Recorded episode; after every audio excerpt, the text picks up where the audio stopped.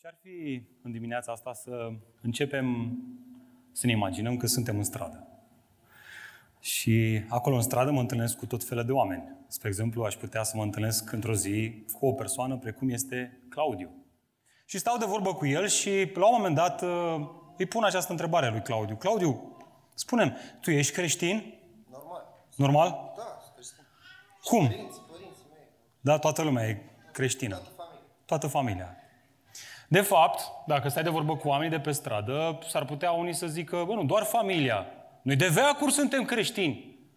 Istoricii spun că de prin secolul 2-3, dacii, strămoșii noștri ar fi fost uh, evangelizați. Și de atunci creștinismul a tot crescut în România până când astăzi, undeva la 90%, dacă îi întreb, se declară Creștin. creștini. Ok, dar ce ar fi dacă în timp ce suntem pe stradă, în timp ce mă întâlnesc cu Claudiu, mă uit așa la el și zic, băi, Claudiu, bă, tu nu ești creștin, mă. Dar de unde știu? Cam asta este răspunsul. Adică, băi, pe bune, serios. Cine te crezi tu să-mi spui mie că nu sunt creștin? Vocea și conștiința străzii în spațiul mioritic românesc este că suntem creștini de veacuri, frate. Păi ce îmi spui tu mie că nu sunt creștin?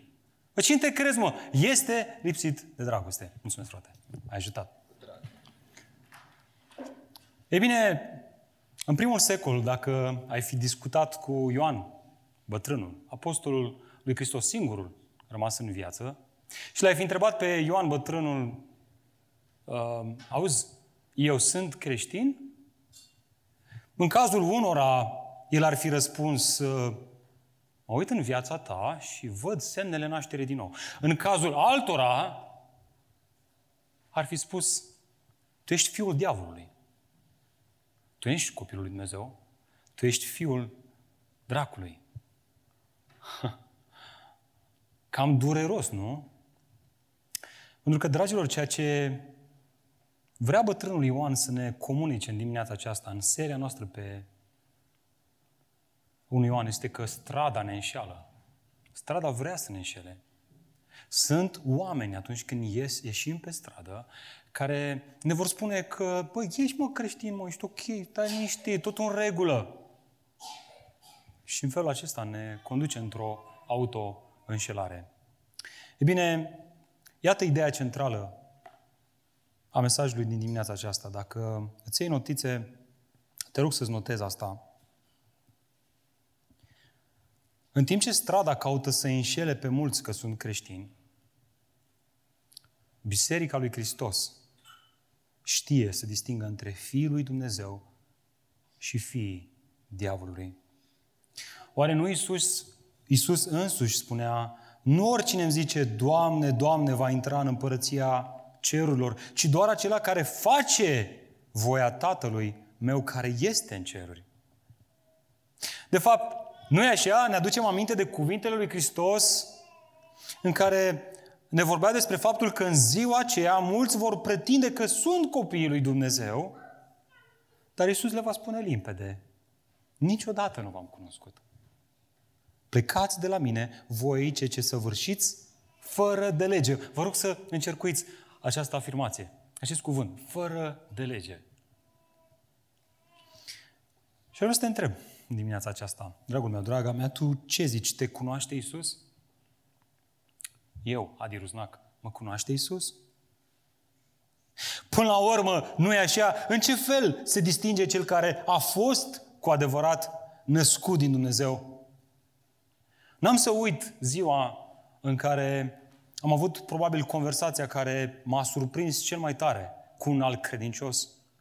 M-am întâlnit cu acest care se numea creștin, credincios, într-o dimineață la un McDonald's, la ora 8 dimineața, și primul lucru pe care mi-a spus, frate, am o mare nedumerire. Nu știu dacă sunt cu adevărat creștin. Și am zis, wow, ok. Oare cum să navighez cu această întrebare? O întrebare foarte incomodă. O întrebare care sunt sigur că s-a născut în mintea și inima fiecăruia dintre noi care ne aflăm în dimineața aceasta aici. Întrebarea este dacă îi dăm curs, dacă o tratăm serios, dacă o luăm în serios. Ce ar fi în dimineața aceasta, dragul meu? Spuneți întrebarea asta. Oare eu sunt creștin cu adevărat? Cum știu să disting dacă sunt cu adevărat creștin? Acesta este mesajul din dimineața aceasta. Prezenți în stradă, fără să fim înșelați. Și pentru că aș vrea să împărtășesc gândurile mele, aș vrea să vă invit să deschidem împreună Scriptura. În 1 uh, Ioan am ajuns la capitolul 2, versetul 28. În dimineața aceasta eu fac cu un entuziasm deosebit, um, pentru că am primit săptămâna asta la grupul mic o Biblie nouă. Și îmi place foarte mult. E chiar foarte șmecheră. De asta e bine să mergi și tu la grupul mic. Nu spun că vei primi și tu o Biblie, nu-ți garantez, dar cine știe? Încearcă, s-ar putea să iasă. Ok? Ce e de reținut este că lideri de grup mic iubesc Scriptura, așa că merită din când în când câte o Biblie, cadou, așa odată la 5 ani, cum am primit eu. O idee de lucru. Ok, hai să vedem ce spune Apostolul Ioan. Versetul 28. Și acum, copilașilor, rămâneți în El, pentru că atunci când El se va arăta, să avem îndrăzneală și să nu fim dați de rușine înaintea Lui la venirea Lui. Dacă știți că El este drept, atunci știți și că oricine face dreptatea este născut din El. Vedeți ce dragoste ne-a dăruit Tatăl? Să fim numiți copii al lui Dumnezeu. Și suntem. De aceea nu ne cunoaște lumea, pentru că nu l-a cunoscut nici pe El. Cineva a dat play la Ro Bible. Știți că Bible citește Biblia. Cu recunosc sunetul ăla imediat. Ai putea să dai mai tare, frate, nu știu care ai fost. Citește mai bine decât mine, că e un... Versetul 2. Hai să ne concentrăm aici. Prea iubiților, acum suntem copii al lui Dumnezeu și ce vom fi n-a fost arătat încă, dar știm că atunci când se va arăta El, vom fi asemenea Lui, pentru că îl vom vedea așa cum este. Oricine are speranța aceasta în El se curățește, așa cum și El este curat. Pe de altă parte, oricine face păcatul, face și fără de legea. Iar păcatul este fără de lege. Știți că el a fost arătat ca să îndepărteze păcatele. Și în el nu este păcat. Oricine rămâne în el, nu trăiește în păcat. Oricine trăiește în păcat, nu l-a văzut, nici nu l-a cunoscut. Copilașilor, nimeni să nu vă ducă în rătăcire. Nimeni să nu vă înșele. Nu vă auto-înșelați. Cel ce face dreptatea este drept, așa cum acela este drept. Cel ce face păcatul este de la diavolul. Pentru că diavolul păcătuiește de la început. Pentru aceasta a fost arătat Fiul lui Dumnezeu, ca să distrugă lucrările diavolului. Oricine este născut din Dumnezeu nu trăiește în păcat. Pentru că sămânța lui Dumnezeu rămâne în el. Și el nu poate continua să păcătuiască, fiindcă a fost născut din Dumnezeu. Prin aceasta sunt scoși la iveală copiii lui Dumnezeu, sau prin aceasta se de, de, disting copiii lui Dumnezeu și copiii diavolului. Oricine nu face dreptatea nu este de la Dumnezeu și nici cel ce nu-l iubește pe fratele lui. Până aici cuvântul lui Dumnezeu. Haideți să plecăm capete în rugăciune din nou. Tată, sunt așa de multe distrageri în viața noastră și am multe voci. Vocea străzii ne spune că ok, suntem creștini. Și prea adesea am crescut în România cu această conștiință creștină. Mai ales cei dintre noi care am crescut într-o biserică evanghelică, duși de mici la biserică, nelipsiți de la adunare. Și cumva așa ne-am botezat, ne-am căsătorit.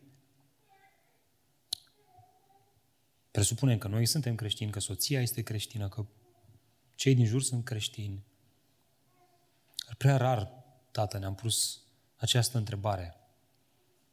Ce fel se distinge până la urmă cel care este cu adevărat născut din Dumnezeu, care este cu adevărat creștin?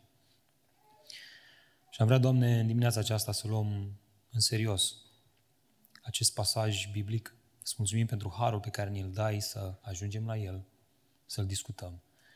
Și te rog, Doamne, să ne înveți prin Duhul Tău cel Sfânt tot ceea ce trebuie să învățăm. În numele Domnului Iisus Hristos ne-a rugat toate acestea. Amin. Iată întrebarea cu care navigăm dimineața aceasta în acest text și anume, iată curiozitatea pe care o avem. În ce fel se distinge, Domne, cel care este cu adevărat născut din Dumnezeu? Vreau și eu să răspund la întrebarea asta. Este, până la urmă, o întrebare crucială. N-aș vrea în ziua aceea să ajung față în față cu Dumnezeu și să-mi crape obrazul de rușine. Pentru că El îmi spune, bă, nu știu cine ești. Doamne, dar n-am, n-am, n-am slujit eu la asimilare. N-am, n-am, Doamne, n-am, n-am profețit, n-am făcut semne, n-am avut eu vise. Nu știu, frate, cine ești, nu te cunosc. Habar n-am cine ești, nu, nu te cunosc. Că vedeți, vedeți, este o mare diferență între a cunoaște despre Dumnezeu și, într-adevăr, a-L cunoaște pe Dumnezeu, a fi născut din Dumnezeu. Slavă Domnului că dimineața aceasta bătrânul Ioan ne răspunde și ne învață și ne ajută să înțelegem în ce fel se disting cei care cu adevărat sunt născuți din Dumnezeu. Bine, când mă uit în acest text, văd două răspunsuri.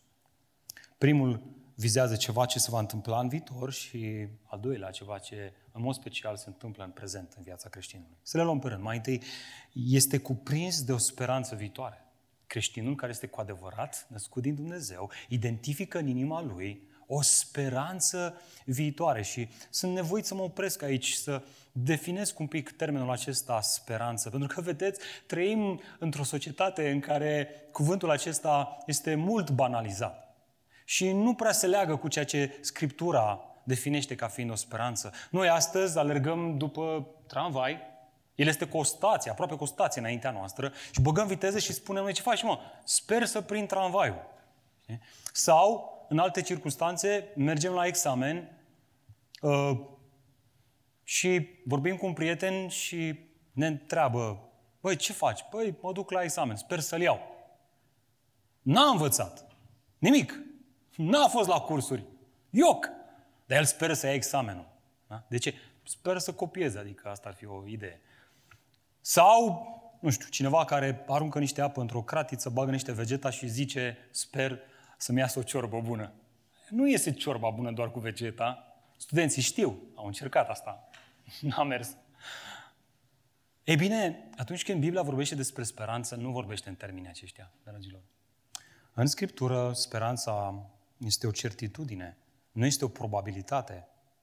Autorul cărții evrei ne spune că speranța biblică, sau nădejde, așa cum traduce Cornelescu, este ca o ancoră pentru suflet.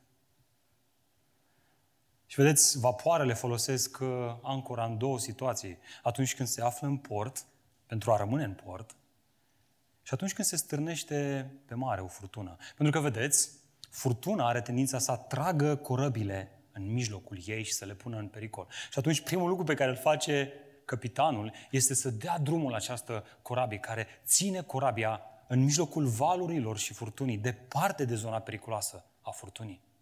Dragilor, speranța biblică este ceea ce ne ajută în momentele noastre cele mai grele. De fapt, dacă vreți, suferința, încercările, um, circumstanțele dificile scot la suprafață dacă într-adevăr avem această speranță noi sau nu. E bine, despre această speranță ne vorbește Apostolul Ioan aici. El spune, Măi, cel care este născut din Dumnezeu, primul lucru pe care îl identifici în el este că în mijlocul suferinței, și chiar și când nu este în suferință, este în port, el are o speranță. Are o speranță care este o, ca o ancoră pentru sufletul său și care îi dă stabilitate. Uitați-vă cu mine în versetul 28. Și acum, copilașilor, rămâneți în El. Pentru ca atunci când El se va arăta, să avem îndrăzneală și să nu fim dați de rușine înaintea Lui, la arătarea Lui. Ioan știa că la a doua revenire a lui Hristos, atunci când El se va arăta, lumea va fi judecată, judecată cu dreptate. Și nu așa, atunci când te gândești la judecată, îți imaginezi imediat un judecător care cântărește faptele și dovezile și informațiile pe care le are pentru a delibera între vinovat și nevinovat. Și adesea mulți în lumea aceasta își iau uh, cumva atributele astea de judecător și judecă pe cei din jurul lor. Oho! Și câți nu au făcut-o într-un mod eronat, pe nedrept? Câți nu au ajuns să fie condamnați chiar la închisoare pentru că judecătorul nu a analizat toate faptele și au fost condamnați pe nedrept? E bine, dragilor, prin contrast, ascultați, în ziua aceea, Dumnezeu va judeca pe drept, nu pe nedrept. El este judecătorul care știe toată viața ta. El știe câte fiere de părți au căzut astăzi din cap și câte ți-au rămas. Asta în cazul în care mai ai încă păr. Dar știe și câte au căzut din barbă. Adică nu-i scapă nimic. El știe tot. Și în momentul în care El va judeca viața ta, El o va face cu dreptate, pentru că El este un judecător drept.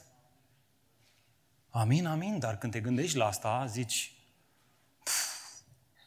păi cine o să poată sta drept în ziua aceea?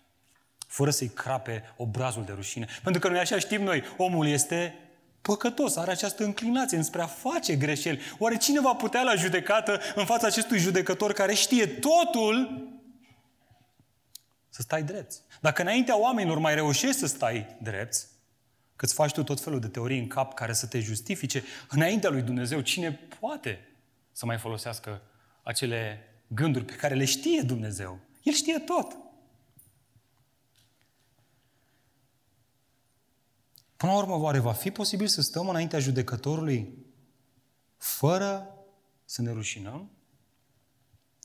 E bine, răspunsul lui Ioan este categoric da.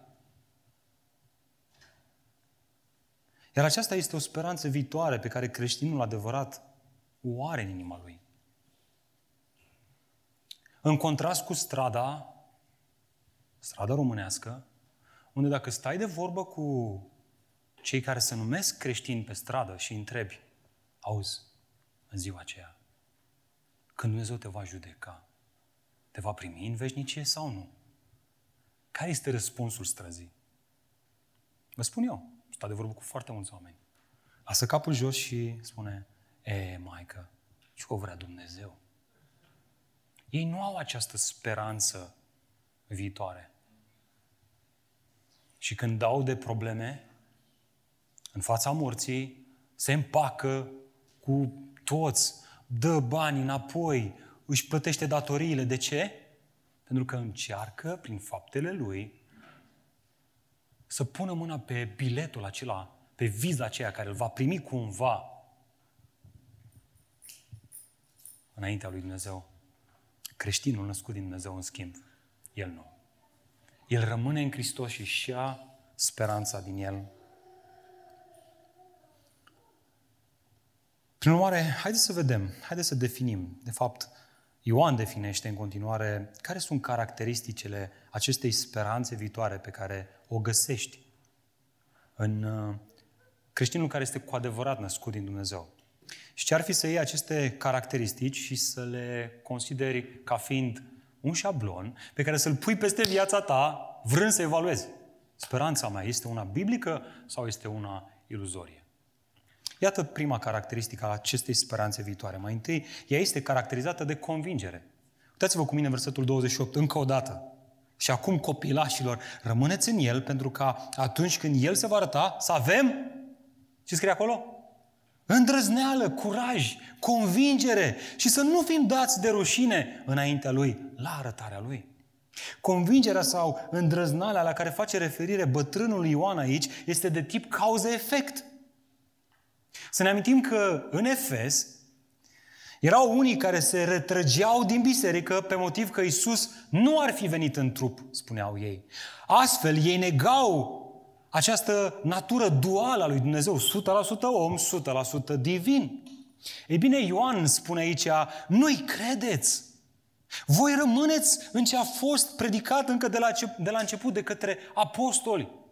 Rămâneți în învățătura despre Hristos așa cum a fost ea expusă în Noul Testament și pe care o avem și noi astăzi. Doar astfel veți putea avea încredere la finalul veacurilor, în ziua judecății. Pe de altă parte, cei care aleargă după tot felul de filozofii și descoperiri care pretind să fie superioare revelației Noului Testament, deși va părea că au și ei un fel de convingere, un fel de îndrăzneală, un fel de curaj, în ziua aceea le va crăpa obrazul de rușine pentru că își vor da seama că s-au înșelat sau că au fost înșelați.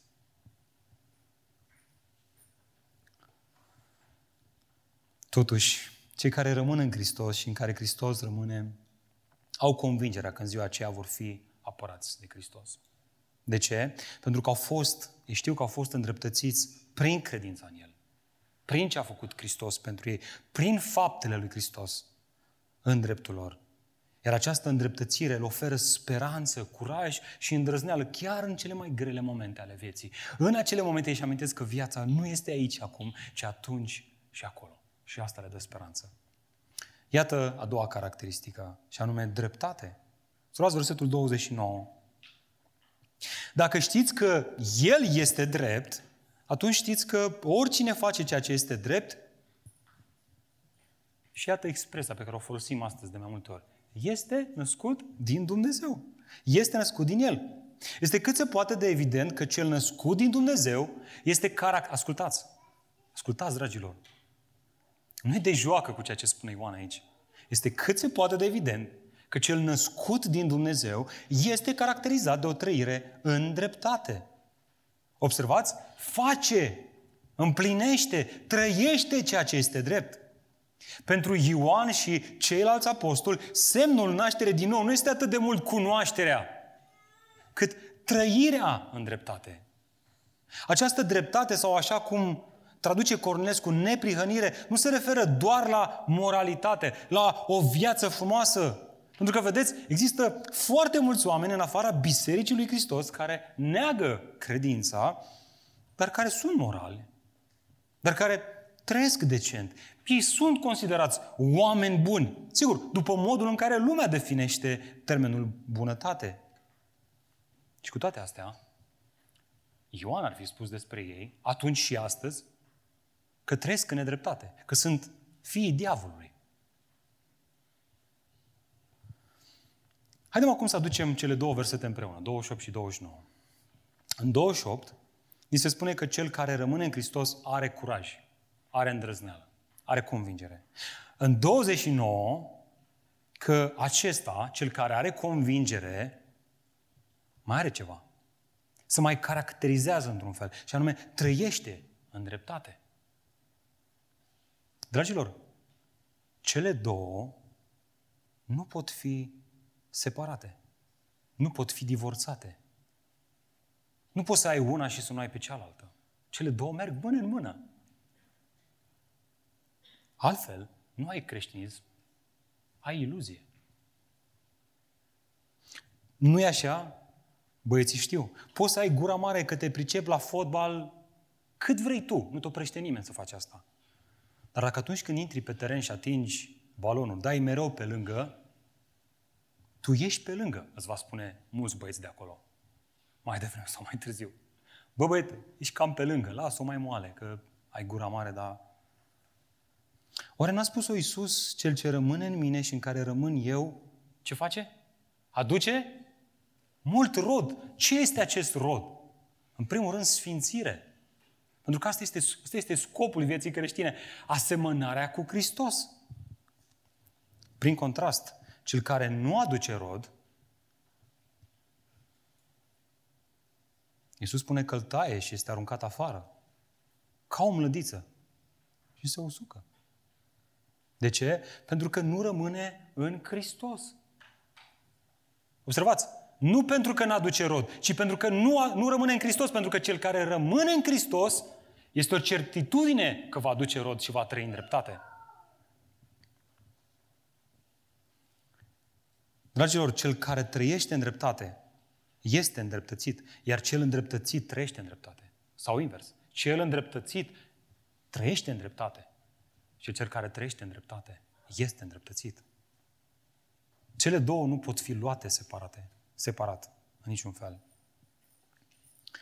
Și dacă te întreb, domnule, dar cum este posibil să trăiești o astfel de viață în dreptate? E bine, următoarea caracteristică ne răspunde, și anume adopția. Uitați-vă cu mine în capitolul 3 de data asta, versetul 1 și 2.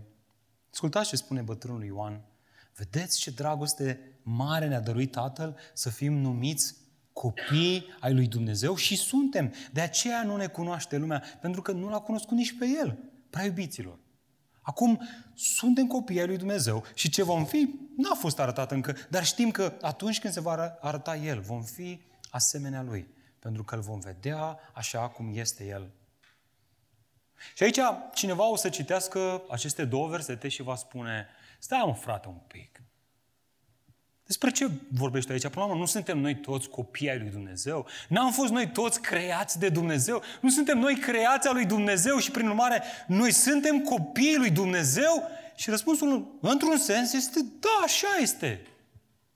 Noi toți am fost creați de Dumnezeu și noi toți suntem copiii lui Dumnezeu, creați a lui Dumnezeu.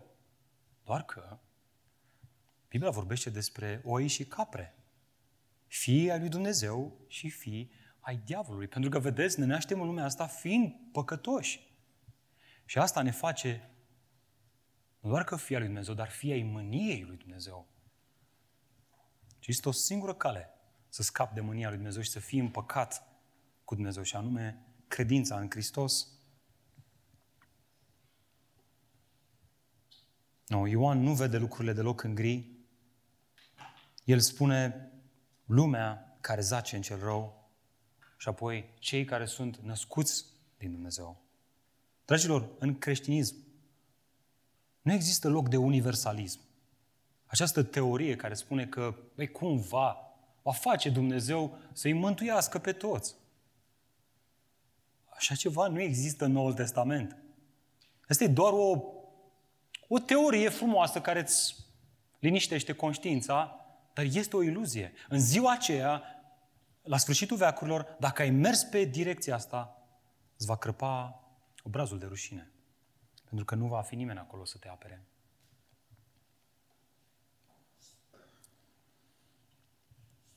Ok? Am înțeles? Deci e treabă serioasă. Ești sau nu ești? Da, e treabă serioasă. Ești sau nu ești? Bun, dar atunci cum pot ajunge și eu să fiu un copil al lui Dumnezeu? Cum? Cum pot să fac? Cum poate să facă cineva treaba asta? Dragilor, nu ratați umbrela sub care se așează aceste două versete, 1 și 2, iar răspunde la întrebarea cum ajunge cineva să fie adoptat în familia lui Dumnezeu. Cum? Răspunsul ne este dat chiar de Ioan în versetul 1. Vă rog să vă uitați împreună cu mine din nou. Adesea citim în viteză, dar ratăm anumite expresii care sunt așa de importante. Observați, vedeți, spune Ioan aici, ce dragoste mare ne-a dăruit Tatăl. Să fim numiți copii al lui Dumnezeu. Nu doar o dragoste, ci ce dragoste mare. Și haideți să ne gândim. Ce ar putea face un orfan pentru a fi adoptat? Nu? Și am auzit și eu anumite discuții. În România sunt, din nefericire, foarte mulți orfani în plasament sau în orfelinate care suferă.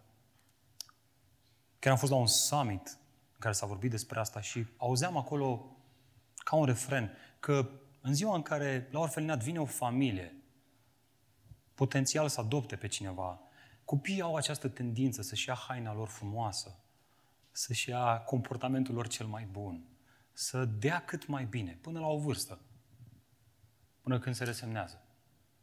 Dar până la vârsta aia încearcă să iasă în evidență, să, măi, poate, poate voi fi adoptat. Ei bine, imaginea aceasta nu este niciun fel fidelă a imaginii noastre.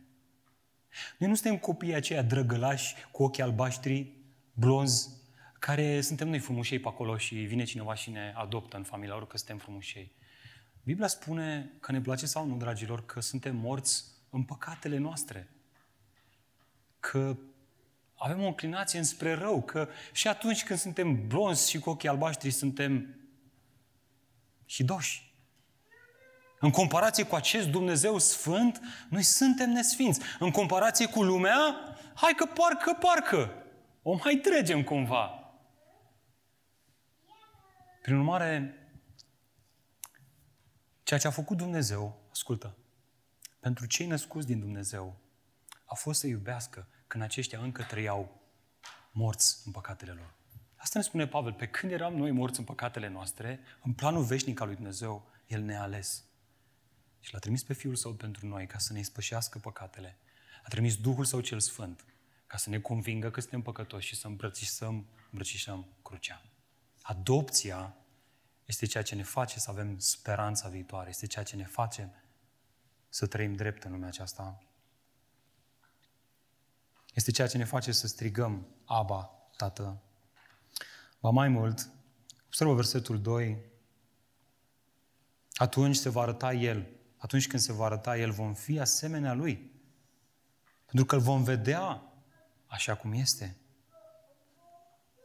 Eu am vrea să știe că în acest moment cunoaștem parțial adopția și bogăția Harului Dumnezeu manifestat în viața celor născuți din Dumnezeu. Dar în ziua aceea, ne spune El, vom fi ca El și vom cunoaște lucrurile de plin. Nu vom mai avea acest trup înclinat înspre rău, ă, care suferă, care manifestă boală, care manifestă durere. Vom fi preschimbați, vom avea trupuri slăvite și vedeți, pentru bătrânul Ioan afirmația asta este plină de semnificație. Știți de ce? Pentru că Ioan a avut ocazia să-L vadă pe Iisus glorificat așa cum niciunul dintre noi n-am avut ocazia să-L vedem. El a văzut 40 de zile pe Iisus în trupul său glorificat, slăvit și l-a zis, a, ok, deci așa vom fi și noi? Ne vom teleporta, nu o să mai avem nevoie de Uber? Nu! O să trecem așa prin pereți, dintr-o parte în alta? Da! Wow! Ha, și cu trupurile astea slăvite vom putea să-L vedem de plin pe Hristos așa cum este El? Da! Mamă, frate, asta chiar e mișto. El a fost fascinat de asta și asta îl face să scrie ceea ce scrie el aici. El zice, băi, voi ați fost adoptați în familia lui Hristos, dar nici nu aveți idee ce urmează. Apar n-aveți. Dacă ați stat să studiați Noul Testament, să vedeți toată bogăția care urmează să fie manifestată în Hristos. Asta va da o speranță și o bucurie. Mamă, care o va face să trăiți drept în lumea aceasta. Toate acestea pentru că marea dragostea lui Dumnezeu te-a dus în familia sa. Ori asta ar trebui să ne determine să ne punem această întrebare. Bun, dar care este răspunsul celui care are parte de toate acestea? Iar versetul 3, următorul verset la care ne vom uita, el funcționează ca un tampon între cele două paragrafe la care ne uităm astăzi. Funcționează ca un verset de tranziție pe care dacă nu-l plasăm corect în context, s-ar putea să greșim în înțelegerea noastră tot acest pasaj. Așa că vă rog să vă uitați cu mine versetul 3 cu mare atenție. A patra caracteristică a speranței viitoare se regăsește în sfințire. Ascultați ce spune Ioan aici. Oricine are nădejde aceasta, oricine are speranța aceasta viitoare, ce face? Se duce și se culcă, nu? Ia uitați-vă ce face el. Ce lucrează această nădejde viitoare în el? Ce face? Se curățește după cum și el este curat. Dragilor, mulți pot pretinde că au primele trei caracteristici că au această speranță viitoare. Dar întrebarea care se pune, o au ei și pe aceasta? Pe a patra? Când Hristos oferă convingere, dreptate și adoptă cu adevărat pe cineva în familia lui, asta se vede în faptul că acesta, ascultă, se curățește, se sfințește. Etica lui este schimbată din temelii după natura lui Dumnezeu după natura lui Hristos. De la o etică centrată în sine la o etică centrată în Hristos, care are ca și efect iubirea fraților. De la o etică individualistă la una altruistă. Dragilor, așa cum ziua urmează după noapte, la fel și curățirea urmează după trăirea în păcat. Cele două se succed, iar Ioan nu le dezbate, ci pur și simplu le afirmă ca fiind o realitate în viața celui născut din Dumnezeu. N-am să uit, când eram copil, mergeam la biserică, nu știu dacă eram regenerat, nu cred că eram regenerat pe atunci, dar am înțeles acest adevăr de la biserică. Eram într-o biserică în care se predica sfințirea. Așa cum o știau frații mai bine. O predicau. Și într-o zi am deschis televizorul și mutam canalele de pe un canal pe altul, că na, nu era Netflix să-ți alegi ce vrei tu să vezi. Trebuia să freci telecomanda până nimerai ceva. Și la un moment dat, pe o emisiune, mi-am dat seama că erau niște creștini care urmau să cânte. Și aceștia au fost întrebați de moderator, bun, și ați devenit creștin, nu? Da, da, da. Bun, ce s-a schimbat? Și aceștia zic nimic. Doar hainele s-au schimbat. Erau repări înainte și acum aveau alte haine. Și doar hainele s-au schimbat, restul a rămas totul la fel. Și eu eram, bă frățică, nu știu eu multe cu creștinismul, dar e nasol ce zic ăștia aici. Adică cum adică nu s-a schimbat nimic? Că eu am auzit la biserică că cel care este în Hristos este o creație nouă. Totul s-a schimbat. Totul. Ce crede și ce dorește și ce decide și ce face. Totul. Oare nu este asta marea temă a epistolei, epistolei lui Iacov pe care, din nefericire, adesea o pș, luăm așa pe scurtătură când dăm de ea, mai ales în ce privește viața noastră practică? Nu spune Iacov, credința dacă nu are fapte. Moartă, tată! Lipsită de viață, nu comunică nimic. E vrăjeală, nu e creștinism. Iluzie, nu realitate. Pentru că, vedeți, creștinul nu iese pe stradă cu diplome, cu titluri, cu poze a unor pastori celebri care i-a botezat pe ei, cu notițele de la nu știu ce studiu biblic pe romani sau Apocalipsa. Ah, el a studiat Apocalipsa. Și cu atât mai puțin cu niște realizări de acum 10 ani. Nu. Creștinul iese pe stradă cu viața lui prezentă. Iar viața lui prezentă este o viață care manifestă o dorință arzătoare de curățire. El caută să se curățească după cum Tatăl lui din ceruri, Hristos, este curat. Și trebuie să spunem asta, dragilor. Adevărul e că avem o problemă aici. Există o ispită foarte mare de a pune accentul acolo unde nu trebuie.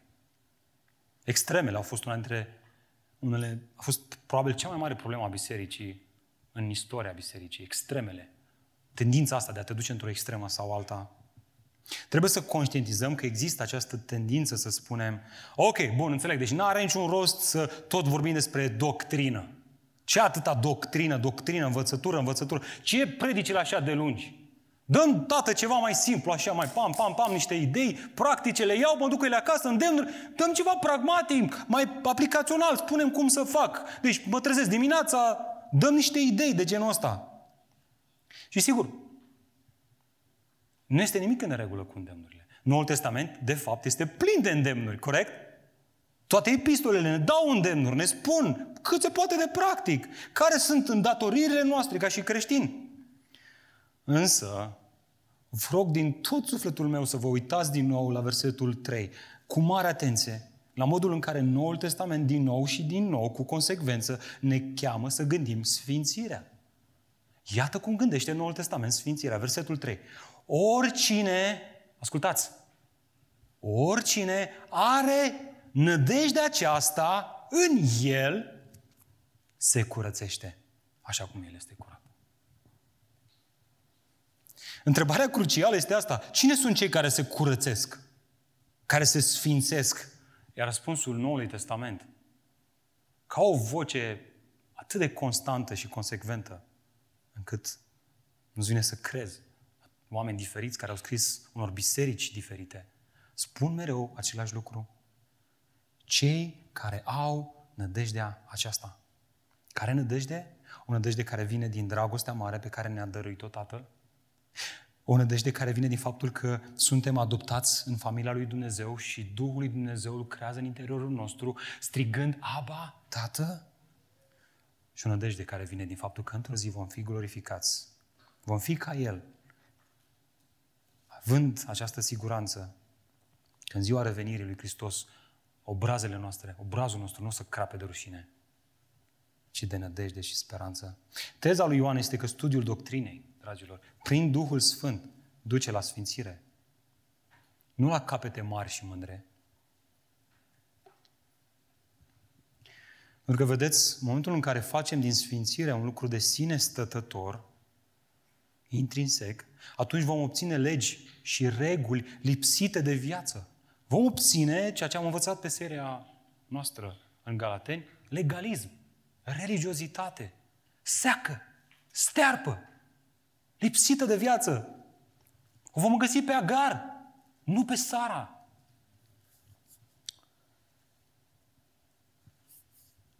Pe de altă parte, extrema cealaltă, atunci când vom evita să vorbim despre păcat și sfințire, vom obține ceea ce teologii numesc antinomism, adică o tendință de a nega etica creștină, îndemnurile practice. Iar astfel vom spune, așa cum spunea Pavel în Romani, să păcătuim ca să se înmulțească harul. Cele două extreme. Noi ca și biserică, Biserica Harvest București, viitoare în 28, vrem să ne ferim de aceste două extreme. Și Domnul să ne ajute, fraților. Ne rugăm ca această speranță viitoare care lucrează în noi, această sămânță care nu putrezește, să lucreze sfințire în viața noastră. Și cele două să fie la fel de prezente în viața noastră. Amin? Iată de ce Scriptura ne cheamă să studiem, să medităm la faptul că Isus Hristos a adus cerul în inimile noastre prin întruparea sa în lume. Că asta ne face o nouă creație, că asta ne face să strigăm Aba, că destinația noastră este veșnicia, că putem fi siguri de Evanghelie. Iată de ce în fiecare duminică dimineață cântăm Evanghelia așa de mult și nu altceva. Înțelegeți? De asta nu cântăm că aș vrea să zbor și de astea care sunt interesante așa, dar care nu duc nicăieri. Noi cântăm Evanghelia pentru că, dragilor, ascultați-mă puțin. Cel care se închină înaintea lui Dumnezeu și care îl descoperă pe el și speranța pe care o are în Hristos, se curățește. Pentru că atunci când stai, când ajungi să fii conștient de, de, de prezența lui Dumnezeu și de sfințenia lui, ajungi să fii conștient de cât de nenorocit ești tu. Și când ajungi să fii conștient de cât de nenorocit, asta te face să-ți dorești să te sfințești, să te curățești. După cum El este Sfânt. Fără închinare nu există sfințire. Mă auziți? Iată de ce înainte de predică îi cântăm lui Dumnezeu. Și sper că aceste cântece și versurile lor și adevărurile lor să conștientizăm că ele sunt biblice. Și când cântăm că nu mai suntem sclavi, ci fii al lui Dumnezeu, și când cântăm că din cenușă ne-a scos la lumină și când cântăm toate aceste adevăruri care nu fac altceva decât să portretizeze Evanghelia lui Hristos în ochii noștri, sper că toate acestea fac sufletele voastre să se încingă, să fie fierbinți și să-i, să-i cânte lui Dumnezeu, pentru că asta închinarea. La biserică, în grupul mic, acasă, zi de zi, este ceea ce ne ajută să ne curățim, ne ajută să ne sfințim. Cel care nu face asta, care nu ajunge să fie conștient de prezența lui Dumnezeu, atenție, nu într-o încăpere, într-o clădire. În inimile noastre nu se va sfinți. Nu va avea niciun interes să se sfințească.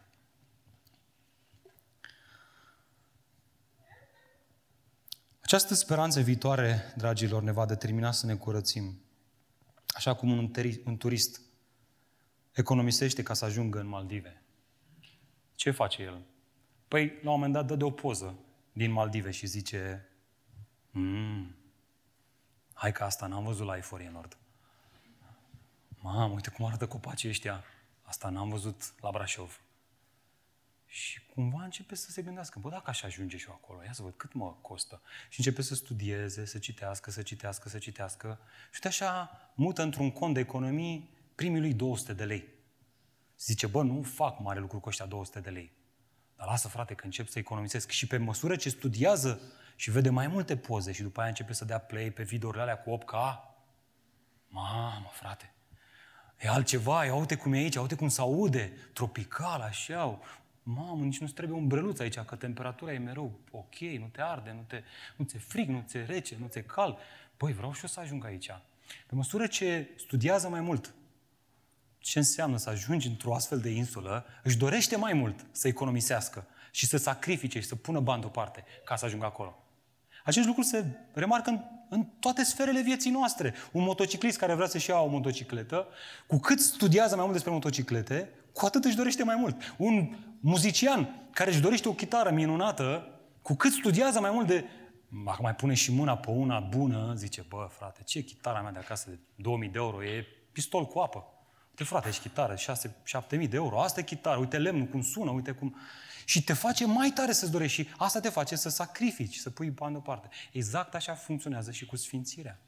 Pe măsură ce studiem mai mult speranța viitoare, nădejdea viitoare, ceea ce a făcut Hristos pentru noi, ca să putem să fim înfiați în familia lui Dumnezeu. Asta ne va învăța să o rupem cu păgânătatea, să o rupem cu viața de acum și să trăim sfânt pentru Dumnezeu, pentru viața de apoi. Ceea ce ne învață Ioan aici este că puterea Harului lui Dumnezeu ne mântuiește și tot El produce noi puterea de a ne curăți. De asta Pavel spunea tânărului Titus, zicea că căci Harul lui Dumnezeu vă învață să o rupeți cu păgânătatea. Duhul lui Dumnezeu lucrează cu putere dar mereu în echipă cu cunoașterea acestui cuvânt care este noi. Și vedeți, aici avem o mare problemă. Sunt foarte mulți, așa ziși, creștini care experimentează ceea ce tata m-a atenționat de foarte multe ori când eram mic, de mii de ori, cred. El îmi zicea, băiete, ai grijă să nu te îmbeți cu apă rece. Aveam tendința să fiu visător. Îmi spunea tata aerian, mi-a zis cuvântul ăsta de nu știu câte ori. Mă gândeam că o să mă fac pilot de avioane într-o zi. Și uh, îmi zicea des, băi, ai grijă să nu te îmbeți. Vedea că gândirea mea este, nu se baza pe nimic. Era așa, eram visător. E bine, de foarte multe ori vom găsi creștini care fac același lucru. Iau justificarea prin credință, iau înfierea, iau chiar predestinarea și și-o asumă în viața lor, dar ei nu fac altceva decât să se îmbete cu apă rece. E bine, iată de ce Ioan continuă. El continuă și el ne spune, n-ar trebui să facem asta. Și trece de la speranța viitoare la certitudinea prezentă. Trece la trăirea de zi cu zi.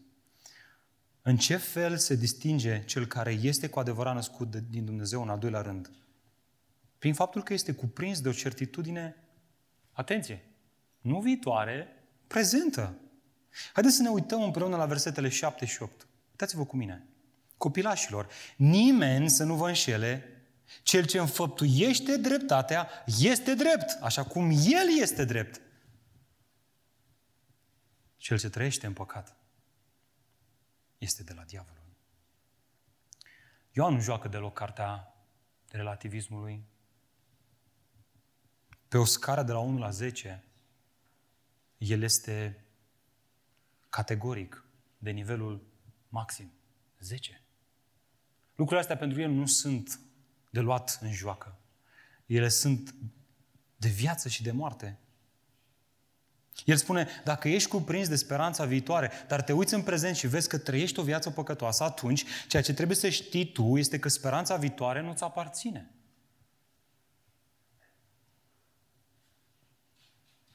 Nu este a ta. Nu te îmbăta cu apă rece. Uită-te în viața ta. Ok, vezi o speranță viitoare. Super. Dar vezi și o certitudine prezentă în modul în care îți trăiești creștinismul? Îți duci tu mântuirea cu frică și cu tremur? Altfel spus, speranța viitoare, pentru a fi cu adevărat o speranță, trebuie să fie dublată de o certitudine prezentă.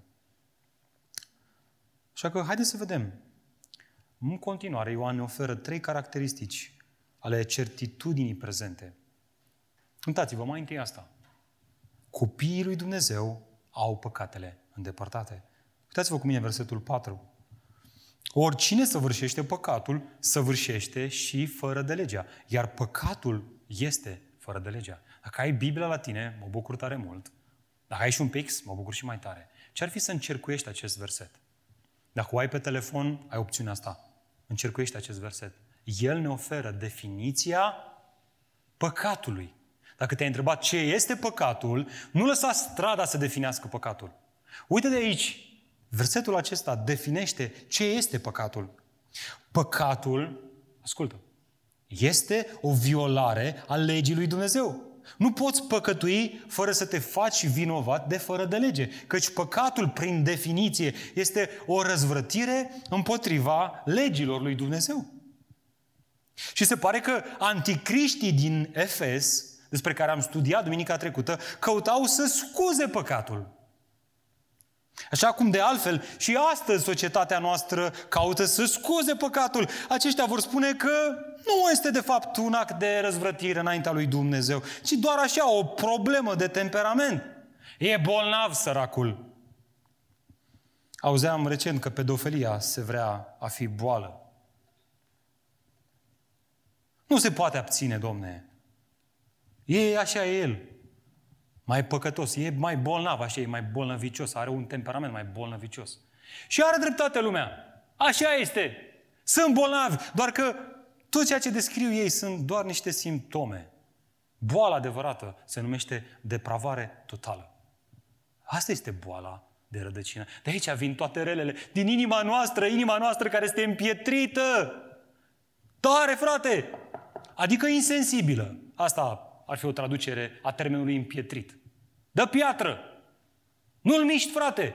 Când vine, de, vine vorba de el, a, să vezi cum se înmoaie. Ia gândește la ceva ce îi place lui și leagă-te de lucrul respectiv și promite că el dai. Să-l vezi cum ce vine, să fiu bucuros, e vesel. De vorbește despre alții și hai să ajutăm pe a, a, a, stai frate, dacă mi iese și mie ceva, facem. Nu ai interesul propriu luminat de care vorbea Jonathan Edwards o centrare pe sine.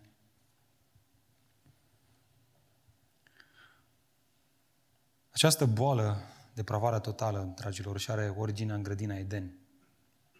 Și găsește vindecarea promisă tot în grădina Eden. Sămânța care avea să vină, care este Hristos. Despre care ne vorbește Ioan aici în versetul 5. Ia uitați-vă. Știți că El a fost arătat, Hristos, la împlinirea vremurilor, promis din vechime și arătat, de ce? Ca să îndepărteze păcatele. Și în El nu este păcat. Oricine rămâne în El nu păcătuiește. Oricine păcătuiește, nu l-a văzut, nici nu l-a cunoscut.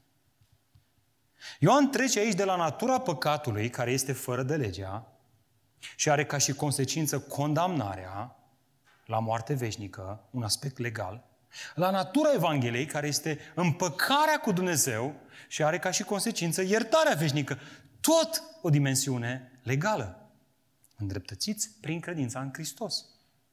El, Hristos, a venit ca să vindece boala ființei umane și consecința ei legală. Plata păcatului este moartea. Asta a venit Hristos să facă, să moară în locul nostru, să ia condamnarea asupra Lui și să ne dea nouă sfințenia sa. Și vreau să observați expresia, în el nu este păcat. Și cât de importantă este afirmația asta? La fel cum în Vechiul Testament o jerfă de ispășire era acceptată doar dacă animalul era fără cusur, adică fără defect, tot astfel în Noul Testament, jerfa de ispășire pe care a dus-o mielul lui Dumnezeu odată pentru totdeauna, trebuia să fie fără păcat. Vechiul Testament ne ajută să înțelegem asta.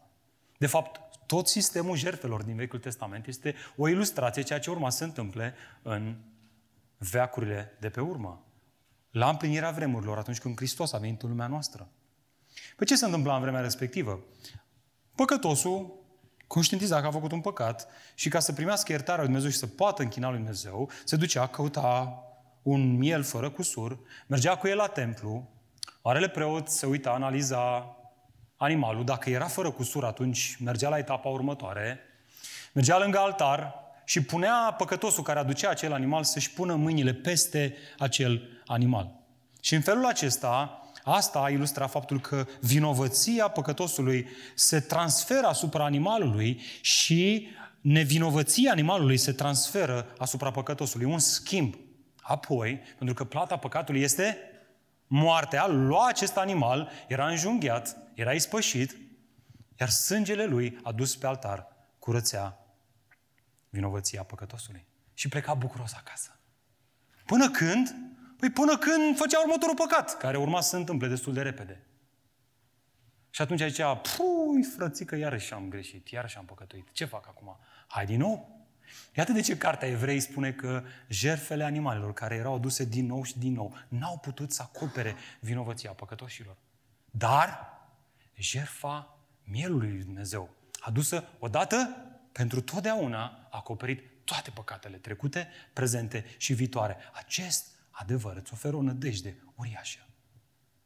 Creștinul are păcatele acoperite. Și asta îl face drept înaintea lui Dumnezeu. Asta îl face acceptat înaintea lui Dumnezeu. Petru ne spunea, El a purtat păcatele noastre în trupul lui pe lemn, pentru că murind față de păcate să trăim pentru dreptate. Prin rănile lui ați fost vindecați. De boala aceasta a depravării totale, a înclinării înspre rău. În teologie, acest lucru este numit ispășirea substitutivă, un schimb. Sfințenia lui Dumnezeu, dreptatea lui Dumnezeu este infuzată asupra noastră, niște nenorociți. Și asta ne face acceptabil înaintea lui Dumnezeu. Astfel Tatăl ne primește în prezența Lui, în camera aceea a Sfintelor, camera cea mai sfântă, Sfânta Sfintelor. Și da, vedeți, este o realitate legală. Dar cei credincioși au păcatele acoperite odată pentru totdeauna. Dar această natură a lui Hristos, fără păcat, este natura care se naște în păcătoșii iertați. Cu adevărat iertați, sunt nevoie să spun. Astfel, aceștia urăsc păcatul. Dacă înainte nu vedeau păcatul ca fiind o mare brânză, erau, n-am, am greșit și eu, băi, am făcut răul ăla, dar lasă-mă, ce să mă ierte, na, ce să facă? Poate cel mult se gândea că păcatul nu face altceva decât să le facă rău celor din jur. El nu se gândea că, de fapt, păcatul lui, în mod ultim, e o răzvrătire înaintea lui Dumnezeu. Iată de ce David, după ce a omorât un om și s-a culcat cu soția lui, el zice, Tată, numai împotriva ta am păcătuit. Și a dat seama că păcatele îl separă pe om de Dumnezeu și că problema păcatelor, cea mai mare, nu este că le-am făcut rău altora, asta e o problemă, dar cea mai mare este că e o răzvrătire înaintea lui Dumnezeu. Și cel care este născut din Dumnezeu, ia în serios asta. Ca un copil care își iubește părintele și atunci când greșește, pare așa de rău. Zice, băi, cum am făcut mă chestia asta mă, față de cei pe care îi iubesc? E, dar până la urmă va întreba cineva, auzi, domne, dar mai păcătuim sau nu? Că uite ce zice Ioan aici. Oricine rămâne în el, nu păcătuiește. Și dacă ai și citit un pic în context, vei spune, păi da, pare că se bate cap în cap cu ce spune tot Ioan în primul capitol, vorbind tot despre credincioși, dacă zicem că nu avem păcat, ne înșelăm singuri și adevărul nu este noi. Băi, frățică, până la urmă, cum e cu asta? Că nu mai înțeleg nimic?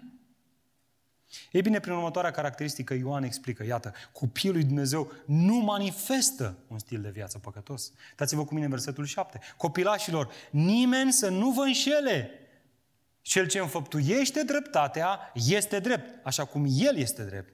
Cel ce trăiește în păcat. Subliniază cuvântul acesta, expresia asta, trăiește în păcat. Vorbim despre un stil de viață. Trăiește în păcat, este de la diavolul.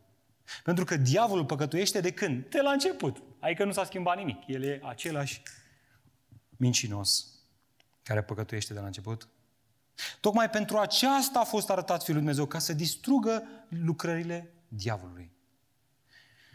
Deși nu știm exact ce spuneau cei din acești anticriști din Efes, în ce fel căutau ei să înșele pe creștini, este cât se poate de evident, ascultă, că ei priveau păcatul foarte relaxat. În concepția lor, puteai să continui să trăiești în păcat în timp ce mărșăluiești pe stradă, în lume, cu steagul creștin. Eu sunt creștin. Eu îl cunosc pe Dumnezeu. Eu am păcatele îndepărtate. Eu sunt creștin. E bine, Ioan spune că cel care face astfel este de la diavolul. El spune cel ce trăiește în păcat este de la diavol. De ce? Deoarece el, diavolul, păcătuiește de la început. Asta este caracteristica dominantă a celui rău. Să mintă, să înșele, să facă rău, să ducă în rătăcire. Ei bine, creștinul care pretinde că este o creație nouă, dar continuă să trăiască în creația veche, proclamă prin asta că are aceeași natură ca și diavolul, că nu s-a schimbat nimic. Și vedeți, Ioan nu vorbește aici despre păcate individuale cu care se luptă credinciosul.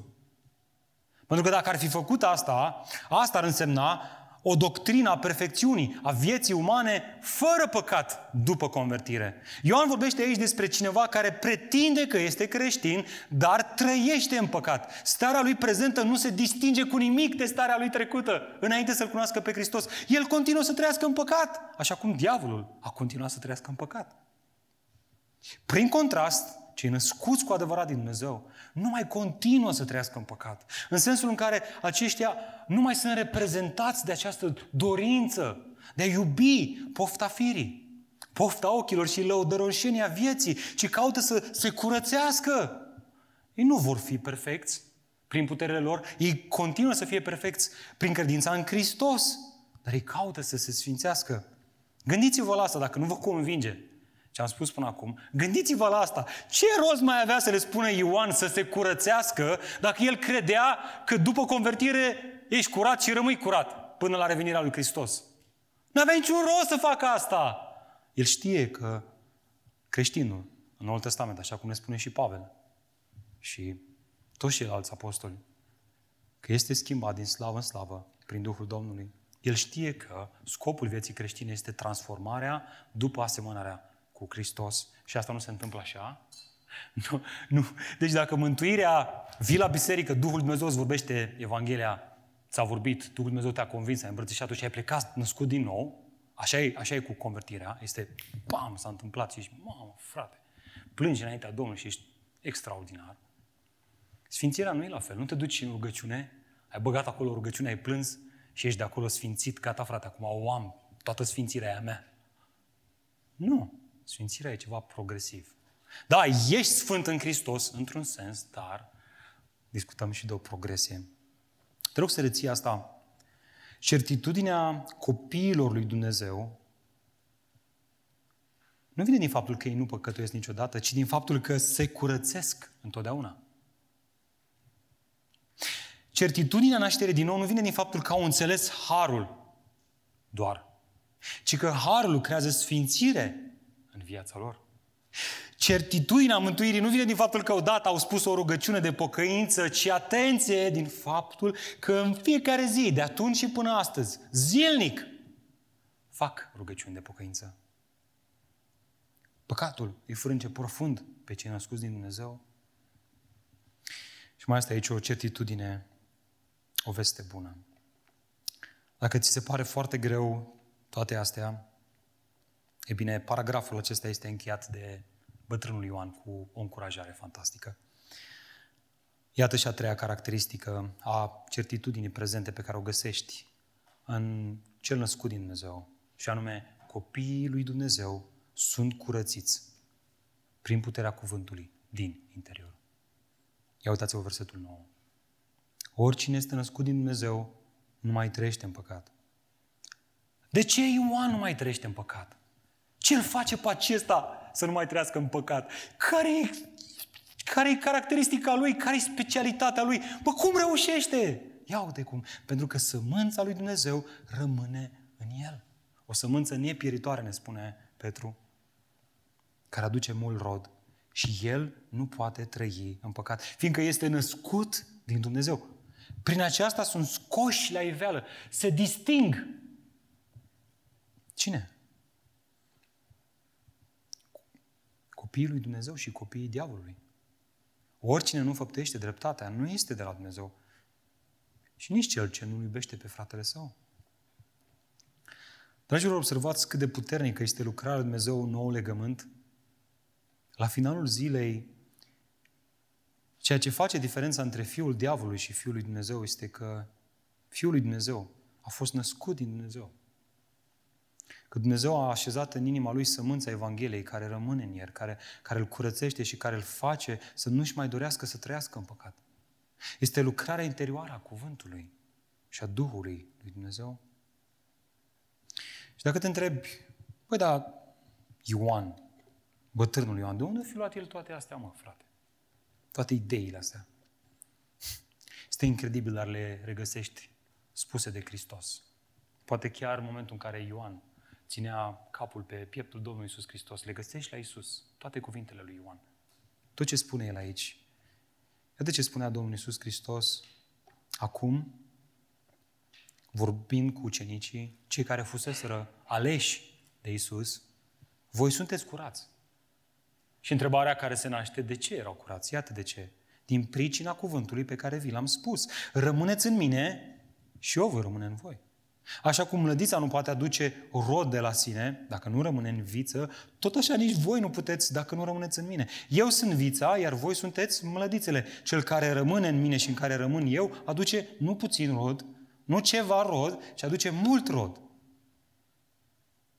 Poți să palpezi chestia asta. Poți să pui mâna. Nu e o chestie relativă. Bă, nu știu dacă e creștin sau nu. O fi, nu o fi, nu, frate, Biserica lui Hristos vede că acesta are nădejdea viitoare și are și certitudinea prezentă. Se sfințește după cum El este curat. Cel care rămâne în mine și în care rămân eu aduce mult rod, pentru că despărțiți de mine nu puteți face o iota, nimic.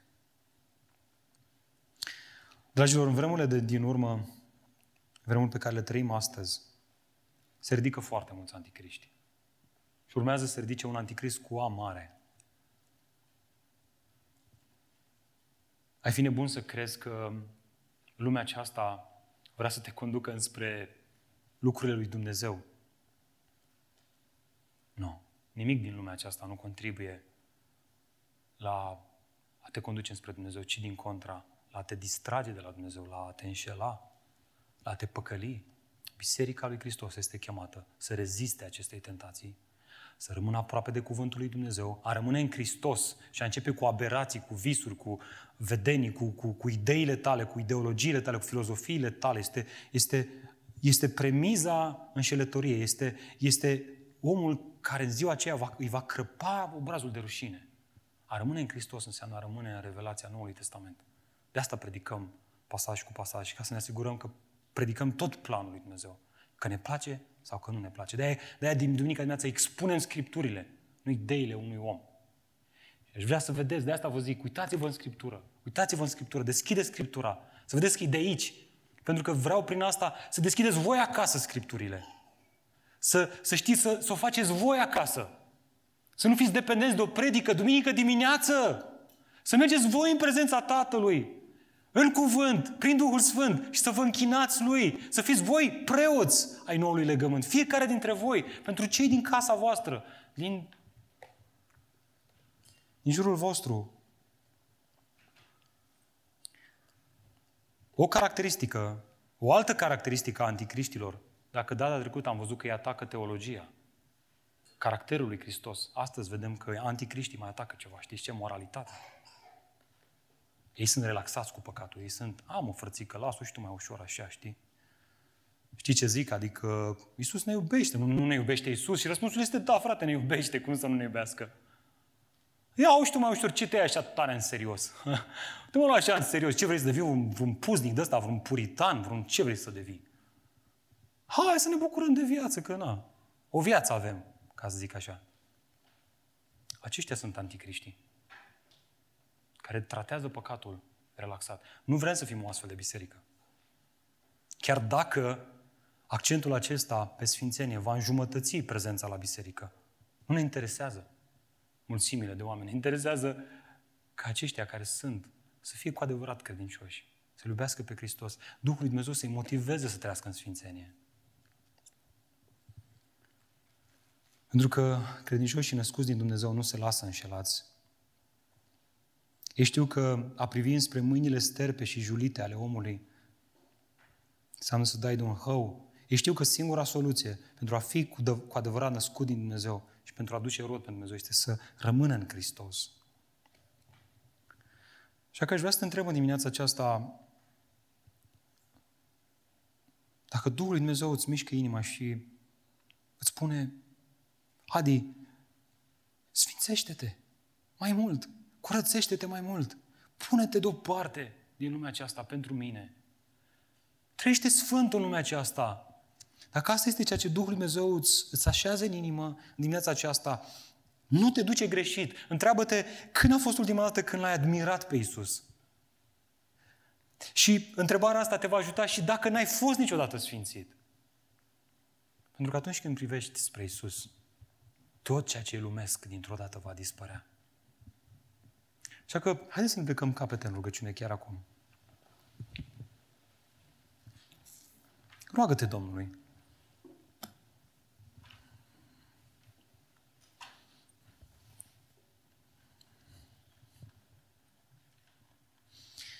Tată, știm că nimeni nu poate să spună cu adevărat Isus este Domnul decât prin Duhul Tău. Nimeni nu poate să-și întoarcă privirile către Hristos, nu ca un personaj istoric care a spus niște idei fascinante, ci ca fiind regele regilor, ca fiind împăratul, ca fiind cel care cere supunere completă, ca fiind cel care nu caută jumătate din inima noastră, doar așa câteva zone, familia, poate slujirea la biserică, ci toate sferele vieții noastre, care cere totul sau nimic, care nu acceptă închinarea și la mamona și la Dumnezeu.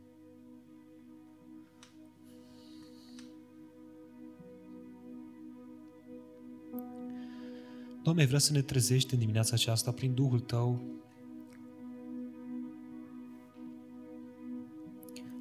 Sunt mulți, Doamne, dimineața aceasta aici, care iubesc lumea și lucrurile ei, care sunt fascinați de pofta firii, pofta ochilor, ceea ce se vede în lumea aceasta, le-a câștigat inima. Poate chiar dintre cei credincioși, înșelați, fiind de îl rău, de diavolul, de stăpânitorul veacului acestuia care încearcă să înșele fie și pe cei aleși. Apără-i, Doamne, te rugăm prin Duhul Tău, fă această sămânță care nu putrezește, să răsune puternic în dimineața aceasta în inima lor, în inima mea, Doamne, eu sunt primul care am nevoie de asta. Eu am luptele mele. În inima mea, lumea aceasta strigă și caută să-mi atragă atenția spre ea. Să, Doamne, aș vrea să mă odihnesc în Tine. Aș vrea să privesc către Tine. Și știu, Doamne, că doar Tu poți să-mi iei cu mâna Ta cea dreaptă bărbia și să-mi ridici în sus, spre Hristos. Mielul de jerfă pentru păcatele mele. Și apoi să-mi arăți cât de sfânt ești Tu, cât de glorios ești Tu, să mă faci conștient de prezența Ta într-un mod proaspăt, așa cum Isaia a avut parte de asta și Tu poți face asta cu mine și cu fiecare dintre noi dimineața aceasta, poate nu astăzi, dar poate mâine, poate diseară. Doamne, știu că singurul mod prin care putem să ne luăm ochii de pe idolii lumii acestea este să ne închinăm Ție, ca fiind regele suveran al inimilor noastre. Așa că, Doamne, întoarce-ne privirile către Isus în dimineața aceasta spre curățirea și sfințirea noastră.